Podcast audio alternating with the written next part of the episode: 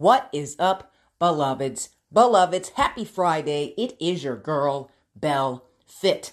Listen, be so good, they can't deny you.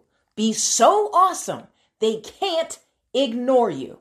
God has already chosen, anointed, and separated you, boo. So allow your dynamic and authentic virtues to serve you. Do not try to blend in when you were created to stand out. Let your weird light shine bright. When you are being authentic to you and true to who God made you to be, you will attract prosperity.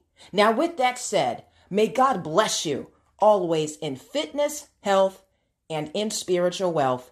I am your girl, Bell Fit, and we are the Black Sheep Believers.